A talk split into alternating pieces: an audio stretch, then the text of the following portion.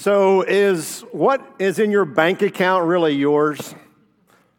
I don't know about you, but it's got my name on it and Lori's. We share that, of course. But sometimes I feel like I'm just a middleman. You know what I mean? That it comes in and it goes out the other side.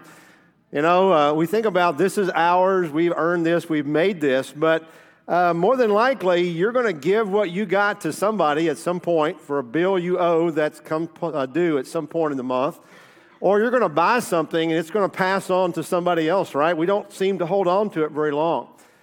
If you were to cash out today, I mean, just cash everything out, what you have, what you owe, and everything, would you come out ahead? Would you, would you really have anything, right? Or if you were to really cash out today, I mean, like check out, as in die today, would it really matter what you have in your account and who it belongs to? Because obviously somebody else gets it at that point in life, right?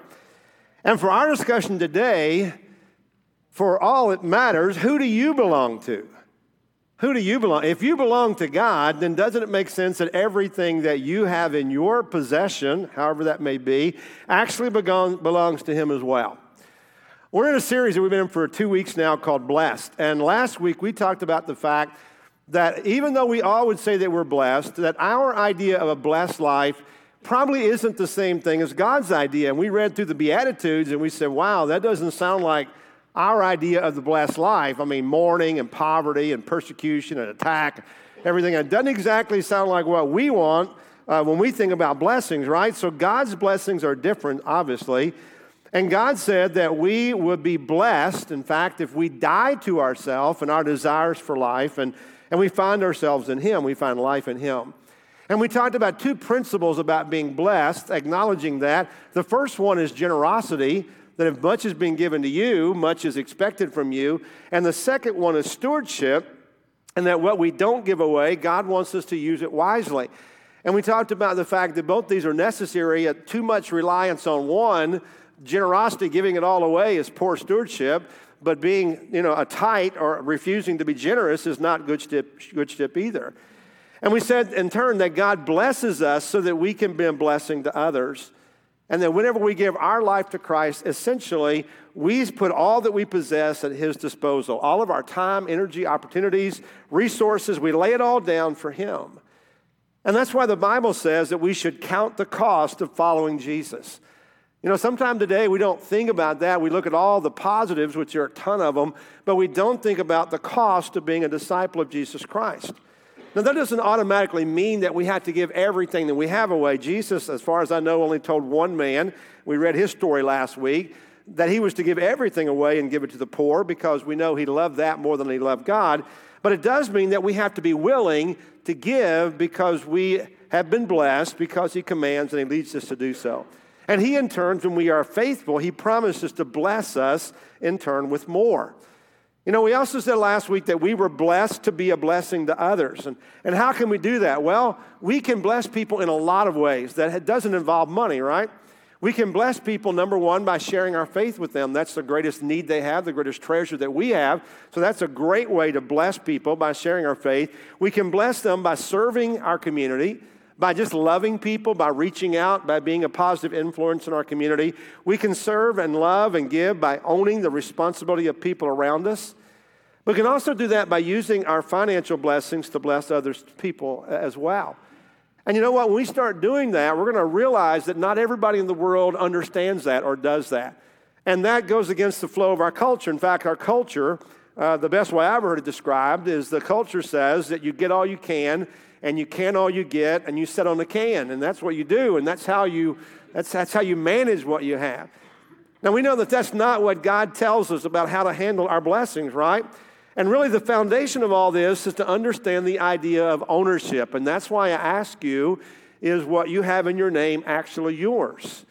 Because we have a really flawed view of ownership today and we think that if it does have our name on it, that it automatically belongs to us. And that's why I said that most of our money and our possessions are kind of moving through us. We got them from someone and we'll give them to somebody else at some point. Everything that we have today, we ask the question where do we get it? Where do we get what we think we own?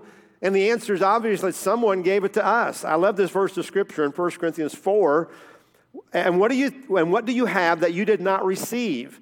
Now, if you did re- indeed receive it, then why do you boast as if you had not received it? A lot of us pretend that what we have, we actually created and made ourselves.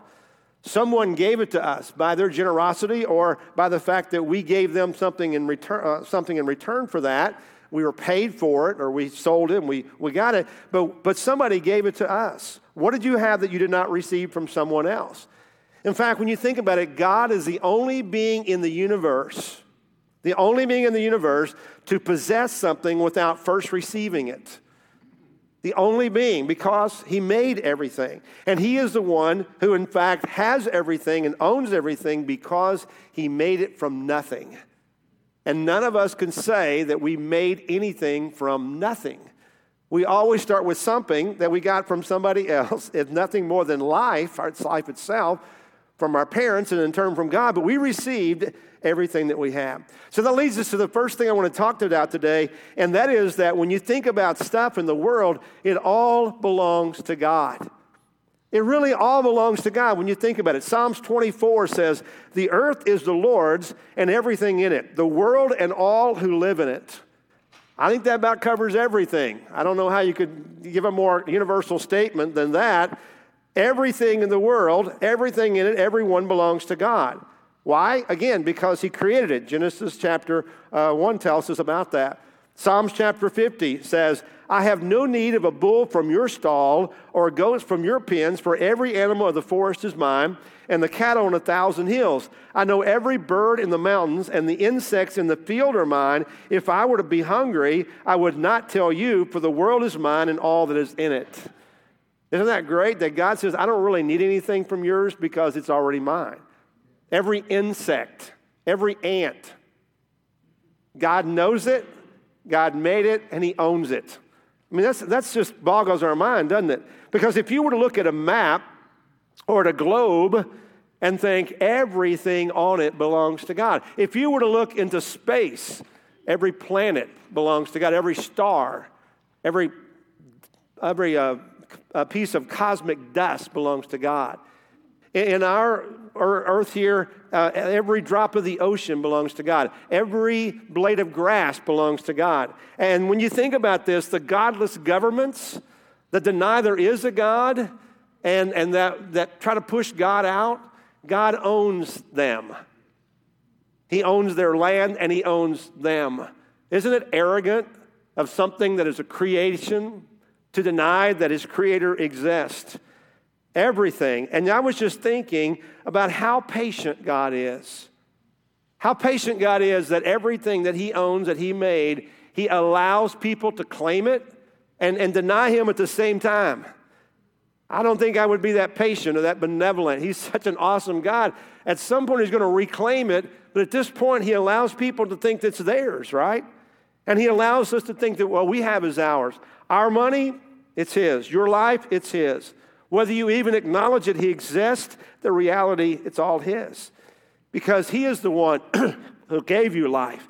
He gave you your health, your education, your skills, your intellect, your opportunities, and the freedom to choose what you do with your life. Everything of it, everything you have belongs to Him. And He puts a lot of it into our hands and He gives us uh, the freedom to choose what we're going to do with it, but ultimately it's all His. And since it's all His, God could choose to stop giving to, to us. Or God could even choose to recall your life.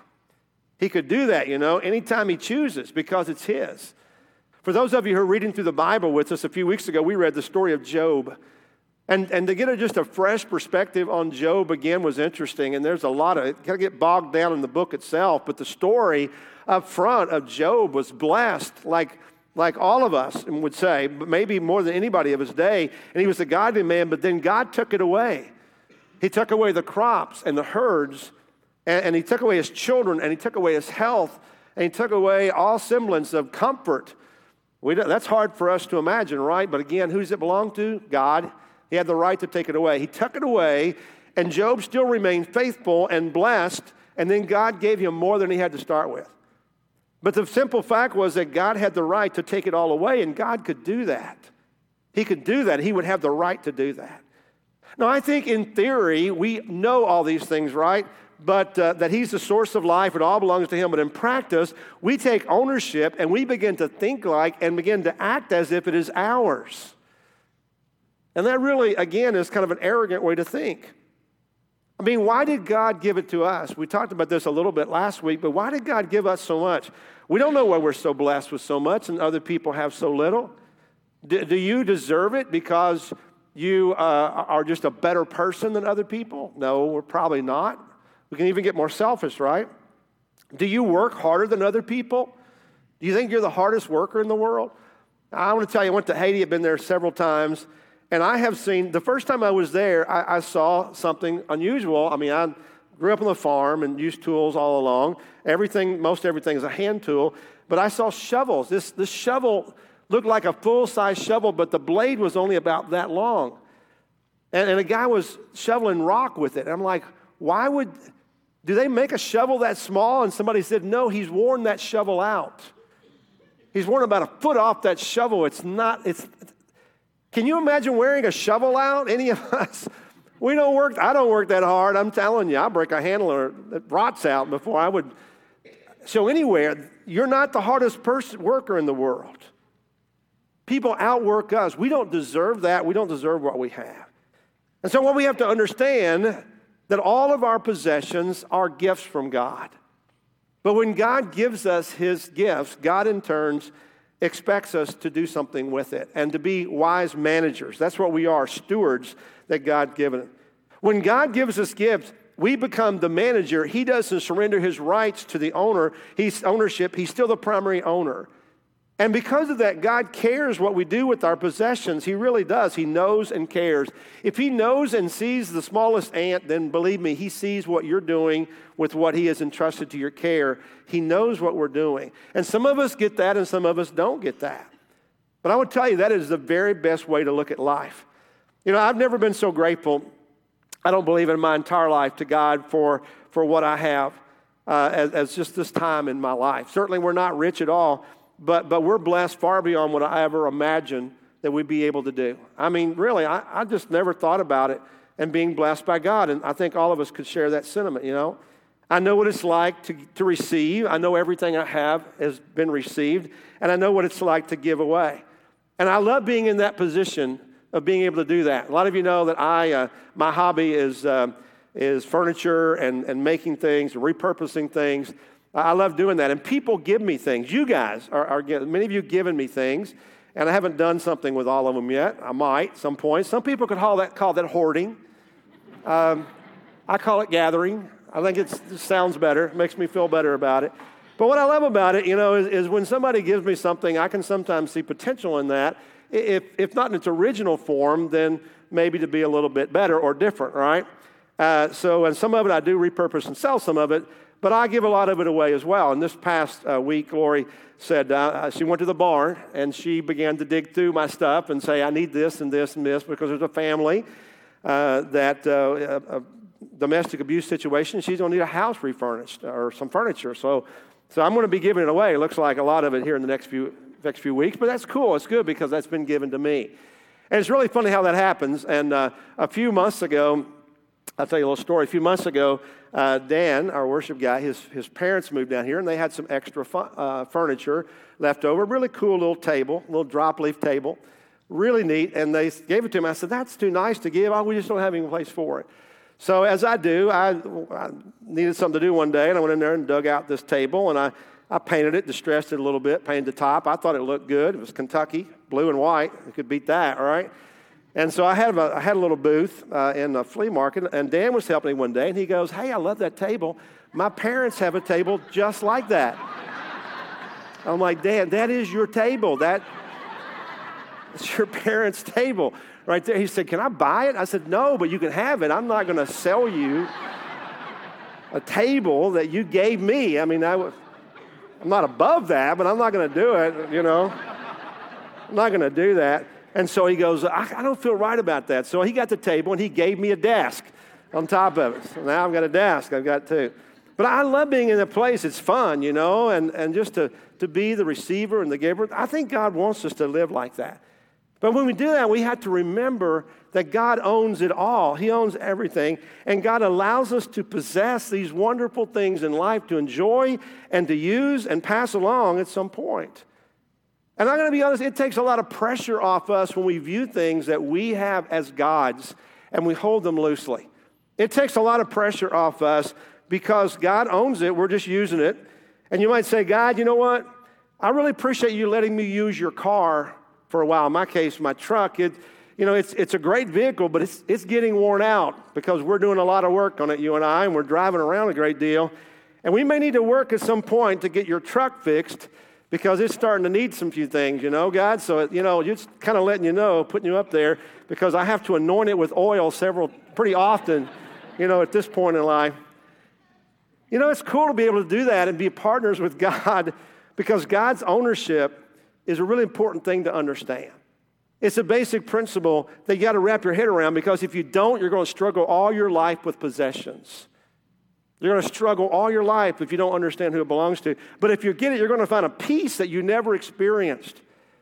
It's not yours anyway, it all belongs to God. Here's the second principle today is that the first of everything belongs exclusively to God.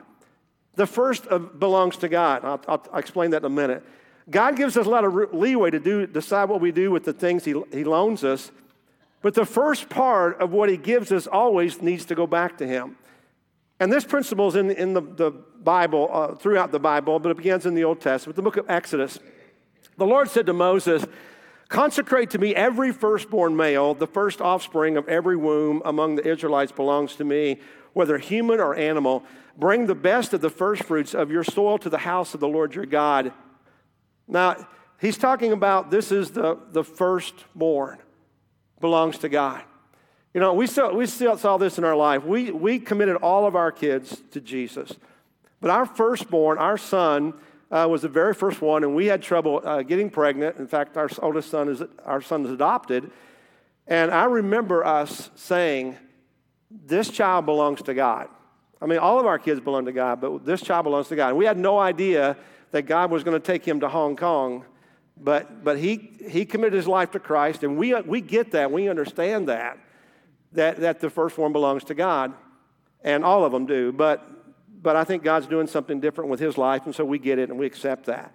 But here's the other thing that it says it doesn't say you give the first one. If you notice, it says you bring it.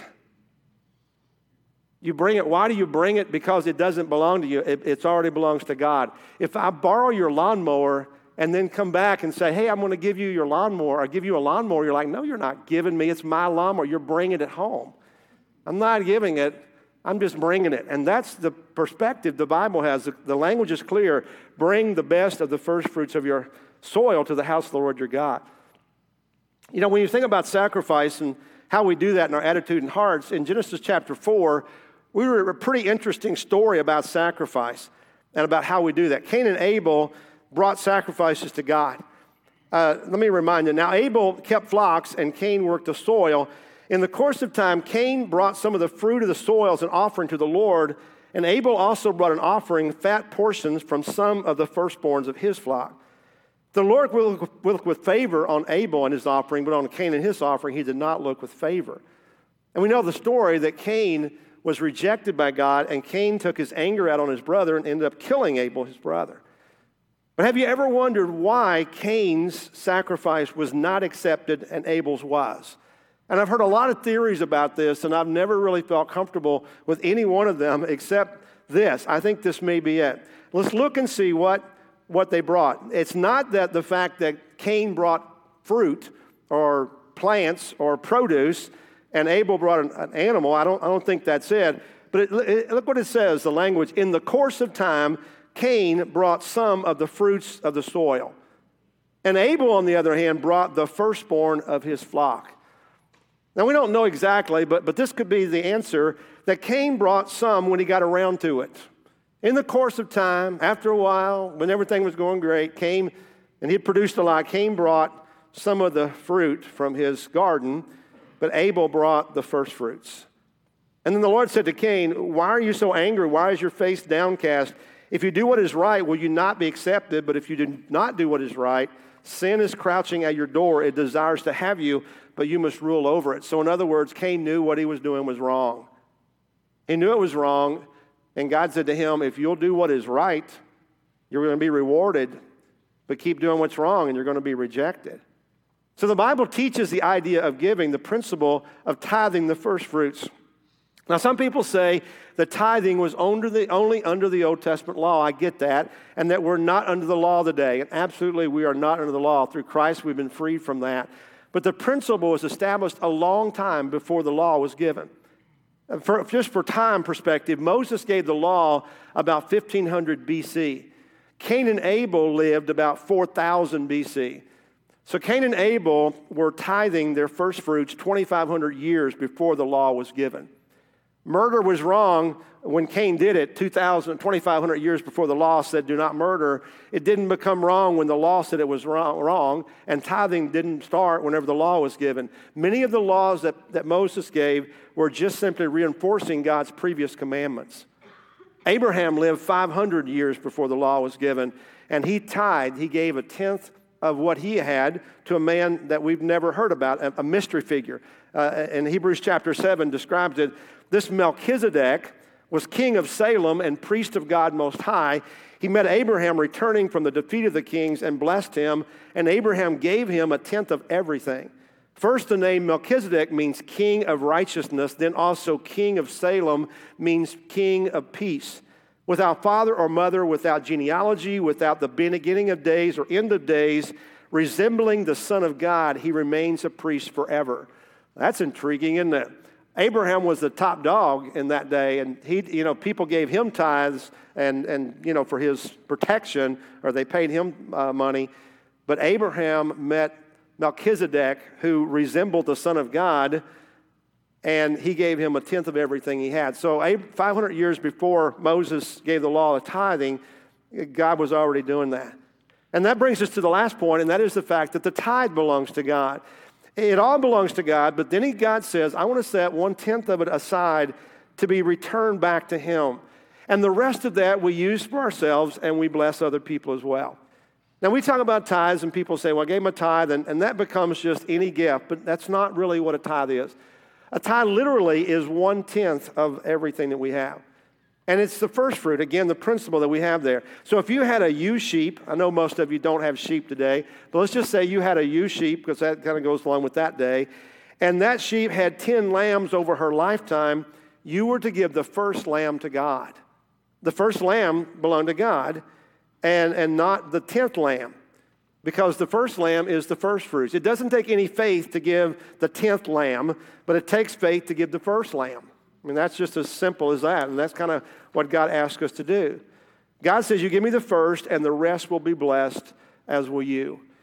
You know, I've heard people say that they sacrificed and tithed, and that week, God immediately gave them their money back. I'm not doubting that, but that's not my understanding of what tithing is about. You know, um, it's not a get rich quick scheme, it really isn't. Tithing is a key component in being generous and being a good shepherd, a good steward of what we have. You know, Lori and I have tithed as long as I can remember.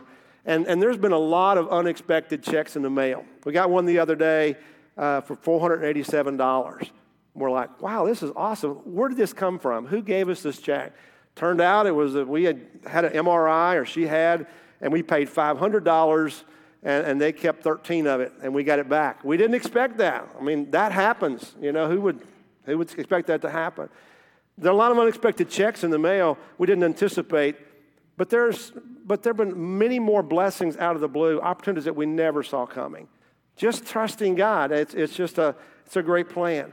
Overall, we've come to trust that whenever we honor God first with at least a 10% of what we have, then God just keeps blessing in so many ways. He just does. It just works. And, and, we do try to give before anything else comes out of our first fruits. It's kind of hard anymore because, you know, when it goes in your account because somebody's debiting it out or, you're, you know, things come and go quickly. It's not right, like writing a check, I guess. But what we discovered, if we pay everything else first, there's never any money left. Never 10% left of it. But if we tithe first, everything else is covered. And to be honest with you, it just makes good financial sense. We make a lot of dumb money mistakes. We eat out too much. We do that, and we do dumb things. But our primary money rule that I believe helps us get by in life, I would never deviate, is that we give first. We tithe first. God says it well in Malachi 3. He says, Bring the whole tithe into the storehouse, that there may be food in my house. Test me in this, says the Lord Almighty, and see if I will not throw open the floodgates of heaven and pour out so much blessings there will not be room enough to store it. I will pre- prevent pests from devouring your crops, and the vines in your fields will not drop their fruit before it's ripe, says the Lord Almighty. That all nations will call you blessed, for yours will be a delightful land, says the Lord Almighty.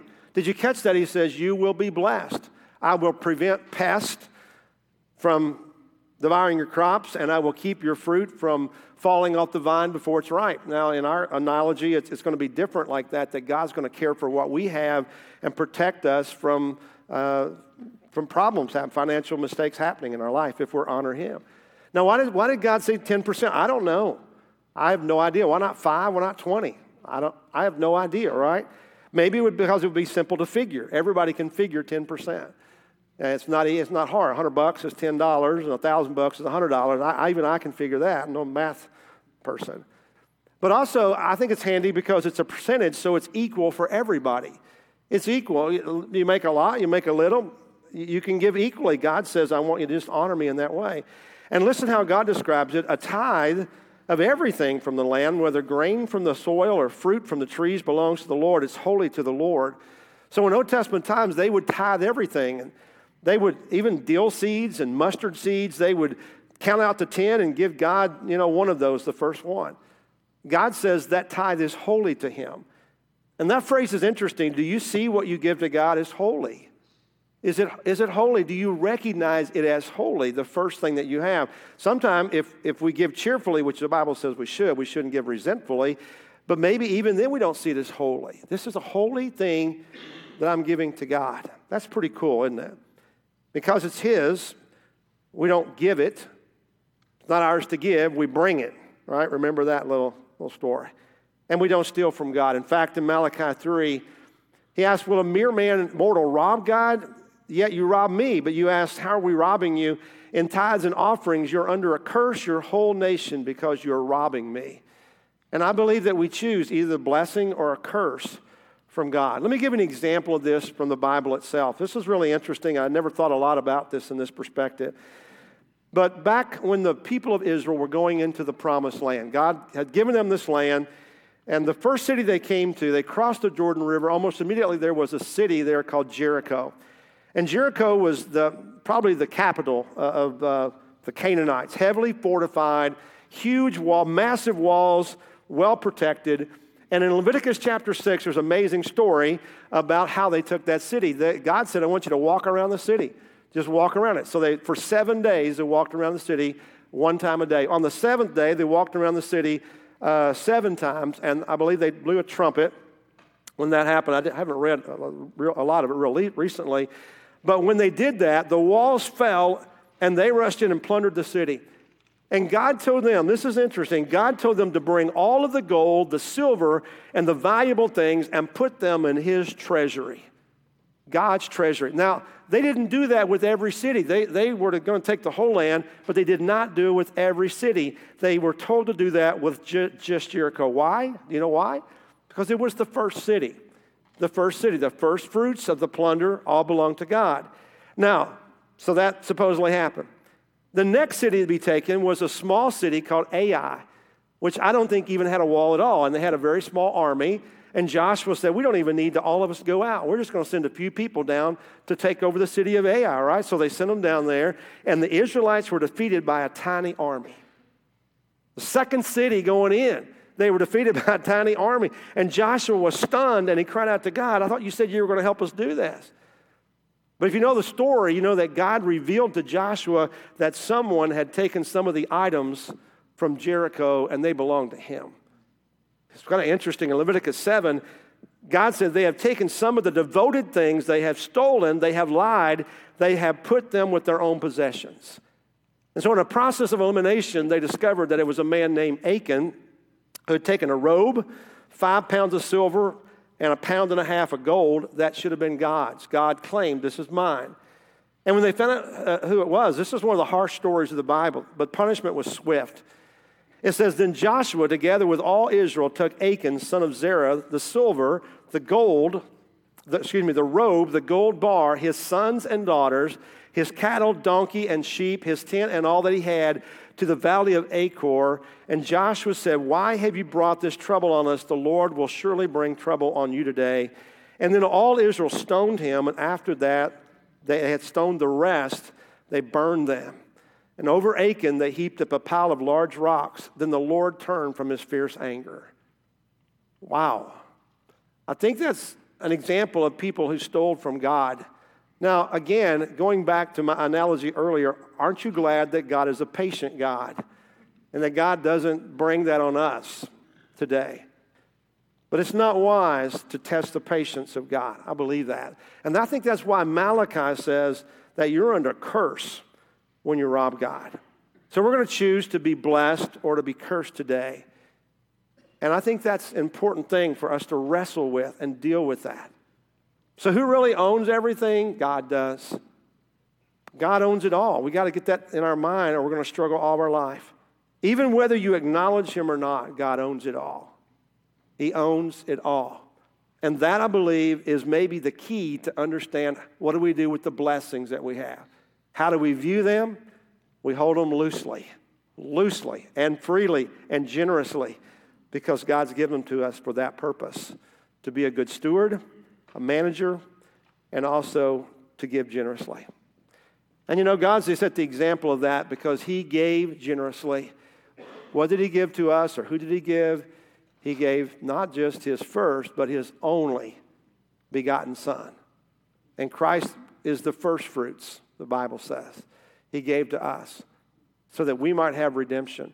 In just a moment, we're going to share in our time of communion a way to respond to what God has done for us when He gave us Jesus. And, and we invite you, if you're a believer, to join us in that. Our tradition is just to come forward to the table and circle back to our seats. And if you're not comfortable doing that, just or you prefer not to, just raise your hand, and one of our deacons will serve you from the back. But this is the time for us to remember God's generosity and his kindness and his giving of Jesus for our sins. And as we take the piece of bread and the cup of juice that represents his body and blood, let us remember his love and his generosity and respond accordingly. Let's pray. Father, thank you for this day. God, we are humbled because we are, are definitely aware that we do not deserve your blessings. We've done nothing to earn them, but God, you give them freely, and the greatest of which is Jesus. So, Lord, now as we come to the table and we come to share um, uh, and commune with you and with one another, uh, Lord, remind us of your incredible love, your generosity, uh, the, your management of what you have. And while we don't always understand it, uh, good or bad in our life, God, we trust you that you always do what is right. And we trust you that you call us to be faithful. May we be faithful in remembering Jesus. In Christ's name, amen.